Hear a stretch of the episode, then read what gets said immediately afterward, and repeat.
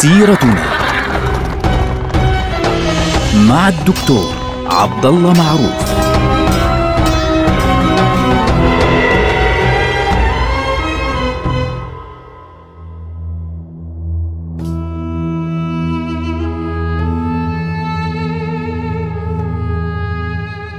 السلام عليكم ورحمة الله وبركاته. سيرتنا سيرة هذه الأمة العظيمة ونحن الآن في عهد السلطان محمد الثاني محمد الفاتح ونحن معه في الليالي الأخيرة قبيل فتح القسطنطينية. السلطان محمد الفاتح في مرحلة معينة لما طال الحصار وكاد أن يصل إلى خمسين يوما. يعني ها صار أكثر من أربعين يوم ولم يكن يتخيل ذلك ابتداء خاصة أنه عدد المقاتلين البيزنطيين اللي موجودين يعني يدوب أقل من عشرة ألاف. ومع ذلك طال الحصار أكثر وأكثر وأكثر ولم يستطيعوا أن يفعلوا شيئا. فبالتالي ضعفت معنوياته شوي حتى جاء شيخه أقشمس الدين ورفعها إلى السماء عندما اكتشف قبر أبي أيوب الأنصاري رضي الله عنه وأرضاه الذي آه، استشهد أثناء حصار القسطنطينية أول مرة. اللي بهمنا هنا أن السلطان محمد الفاتح اعتبر أنه هذه أهم إشارة موجودة من الله عز وجل أنه هو بإذن الله على الطريق الصواب. وبالتالي انصرف ليفكر بتفكير هادئ كيف يحل مشكلة الحصار من الناحية الشمالية من الناحية الغربية ما فيش حل ليه؟ كل ما نقصف السور بيرجعوا بالليل بيبنوا طب ما هو ما بنستطيع نقصف السور أكثر من أربع أو خمس مرات باليوم الواحد من بالمدفع الكبير. المدافع الأخرى عندنا 14 مدفع. المدافع الأخرى اللي هم ال 14 الأخرى مهما قصفت مهما ضربت لا تؤثر في السور مثل آه، قصف المدفع الكبير اللي هو أكبر مدفع في العالم في ذلك الوقت. فلذلك ماذا نفعل؟ الأمر كان آه، يعني آه، غريبا. يفكر طبعا حتى إنه السلطان يرسل إلى الإمبراطور أكثر من مرة يقول له سلمني المدينة فالإمبراطور يرفض الإمبراطور قسطنطين الحادي عشر يرفض رفضا قاطعا فبالتالي فكر السلطان ماذا نفعل عندنا مشكلتنا هي منطقة الخليج القرن الذهبي. لو وصلنا إلى هذه المنطقة ستنهار معنويات البيزنطيين. خلاص لن يستطيعوا أن يفعلوا أي شيء. طيب كيف نحل المشكلة؟ السلاسل الحديدية التي تسد هذا المكان كيف نحلها؟ جاءت لي السلطان فكرة مذهلة. لم ترى البشرية مثلها أبدا. هذه لو لم يعني يكتب عنها المؤرخون الذين شهدوها لكاد الناس لا يصدقون أنها حدثت. إيش هي؟ قرر السلطان أن ينقل السفن عبر البر ومش بس يعني في منطقة مفتوحة لا لا عن جبل يطلعها على تلة ثم ينزلها مرة أخرى من فوق إلى تحت كيف هذا الكلام؟ اختار السلطان منطقتين يعني سيبدأ التحرك فيهما ستدخل السفن من منطقة معينة إلى البر وتصعد فوق تلة اللي هي التلة اللي فيها اليوم منطقة بسموها جلطة أو برج جلطة وتنزل بعد ذلك مباشرة في الخليج. ولأجل ذلك سنجهز أرضا آه، من الأخشاب.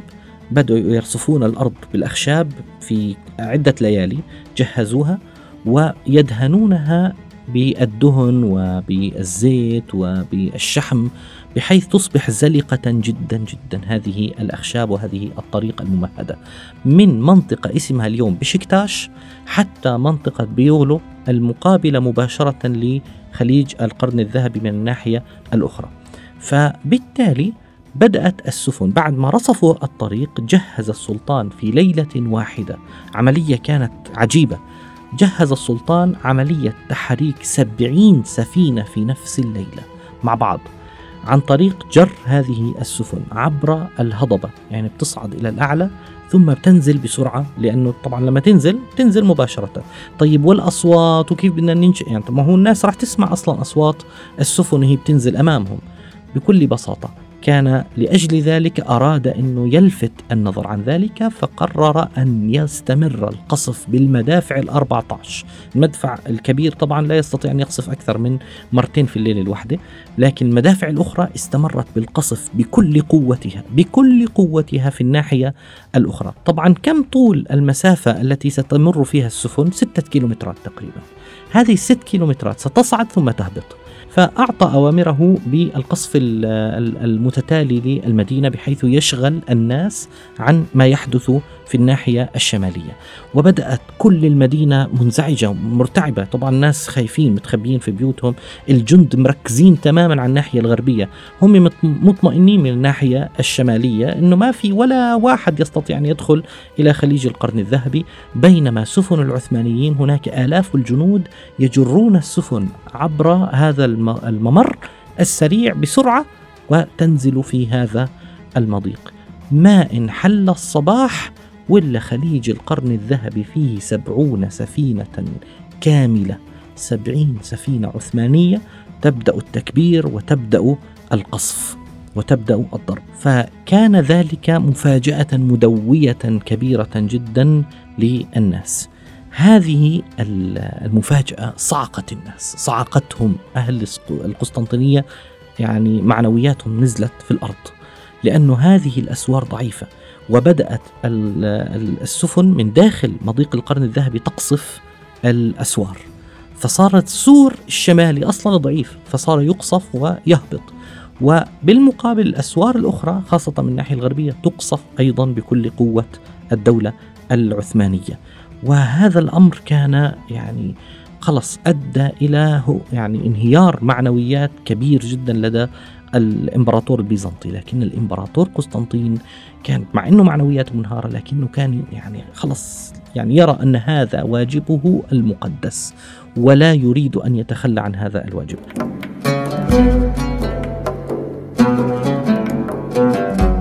السلطان العثماني أرسل إليه رسالة يدعوه إلى أن يسلم المدينة واشترط عليه يقول له سلمنا المدينة ونحن نضمن لك أن تخرج سالما أنت وحاشيتك بكل الذهب الذي تريده وتذهب إلى أي منطقة تريدها وحتى أنه اقترح عليه منطقة في اليونان يعني شبه جزيرة في اليونان اسمها المورا وقال له تذهب إلى هناك وتعيش تحت سيادتنا. بالمقابل أيضا نحن نعطي الأمان الكامل لكل سكان المدينة بعد أن يدخل جيشنا. لكن قسطنطين رفض ذلك. قسطنطين الحادي عشر رفض ذلك تماما. وبدأ يربط ويضرب يمينا ويسارا والسلطان خلص يعني ستسقط المدينة بيده. فجلس مع من حوله من المستشارين. فأحد الوزراء أشار عليه أنه لا خلص توقف وأوقف الضرب. خلص صارت المدينة بين يدينا. قال له لا أوقف الضرب خوفا من أوروبا. فرفض السلطان ذلك رفضا قاطعا. قال له لا يمكن أن نفعل ذلك إطلاقا. يعني صرنا على الأبواب. فاستمر الهجوم كما يريد السلطان وكما أمر السلطان بكل القوة التي يستطيع الجيش العثماني أن يظهرها فعليا. ثلاثة وخمسون يوما. حصار قصف ضرب. بشكل عجيب يعني خاصة في منطقة يعني قريبة على باب اسمه باب القديس رومانوس. هناك كانت المنطقة التي سيدخل العثمانيون منها. وتمكن أحد الجنود العثمانيين من صعود البرج هناك ورفع الراية العثمانية. على فكرة حتى هذا اليوم هذا المكان ما زال موجودا. وتوجد الراية اللي هو العلم التركي ما زال موجودا في نفس تلك البقعة التي رفع فيها العلم العثماني في ذلك الوقت. وفي يوم التاسع والعشرين من شهر أيار خمسة تسعة وعشرين أيار خمسة آه عام 1453 دخل العثمانيون إلى مدينة القسطنطينية في كل مكان.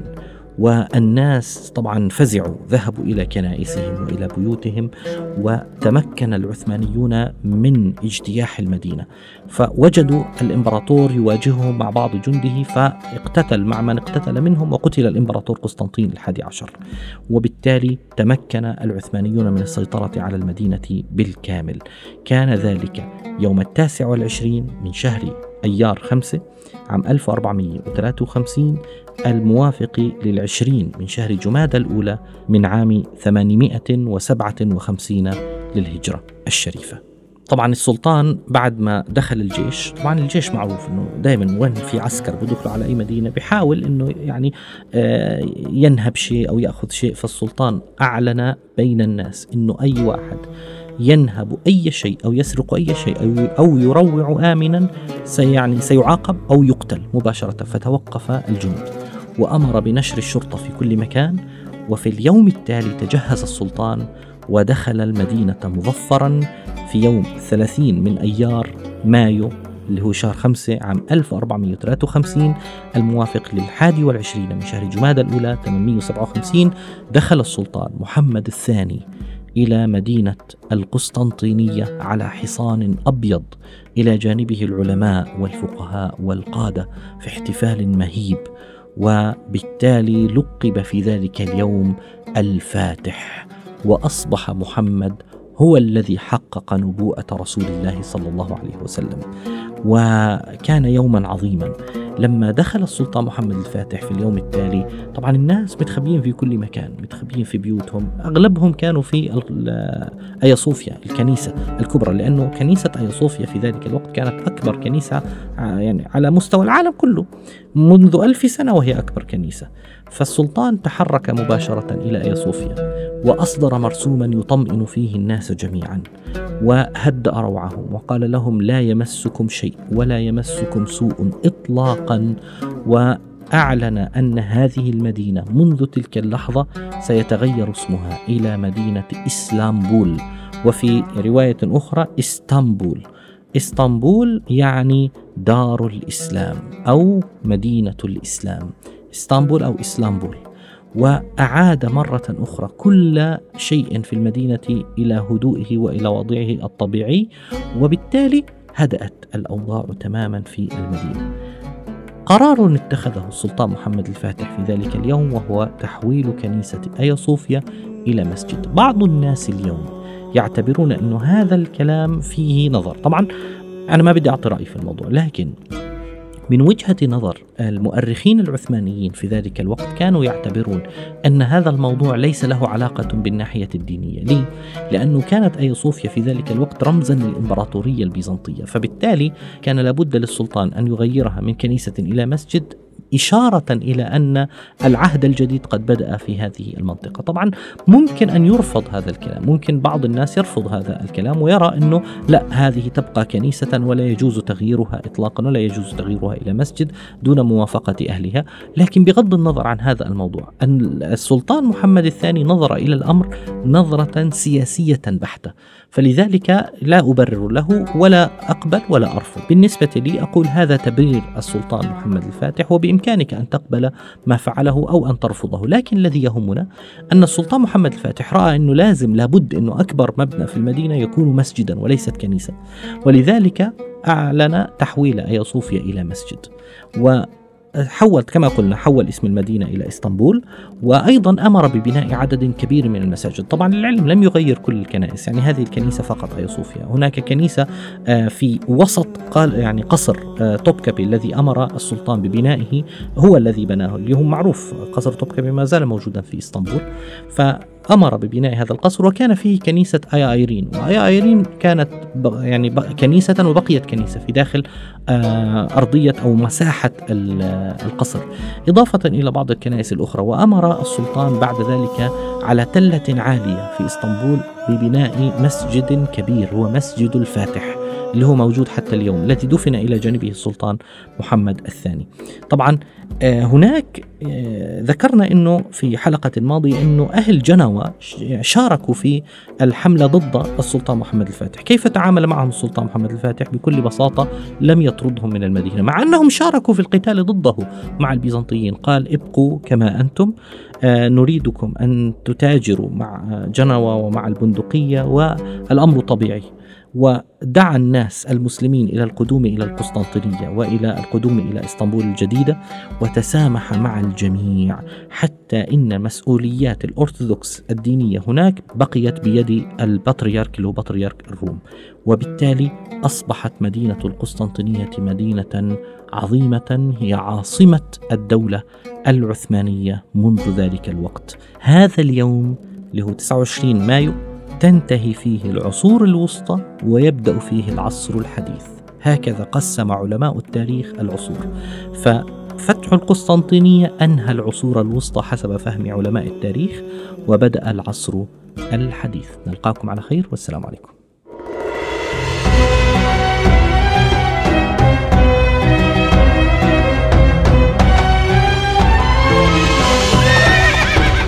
سيرتنا. مع الدكتور عبد الله معروف.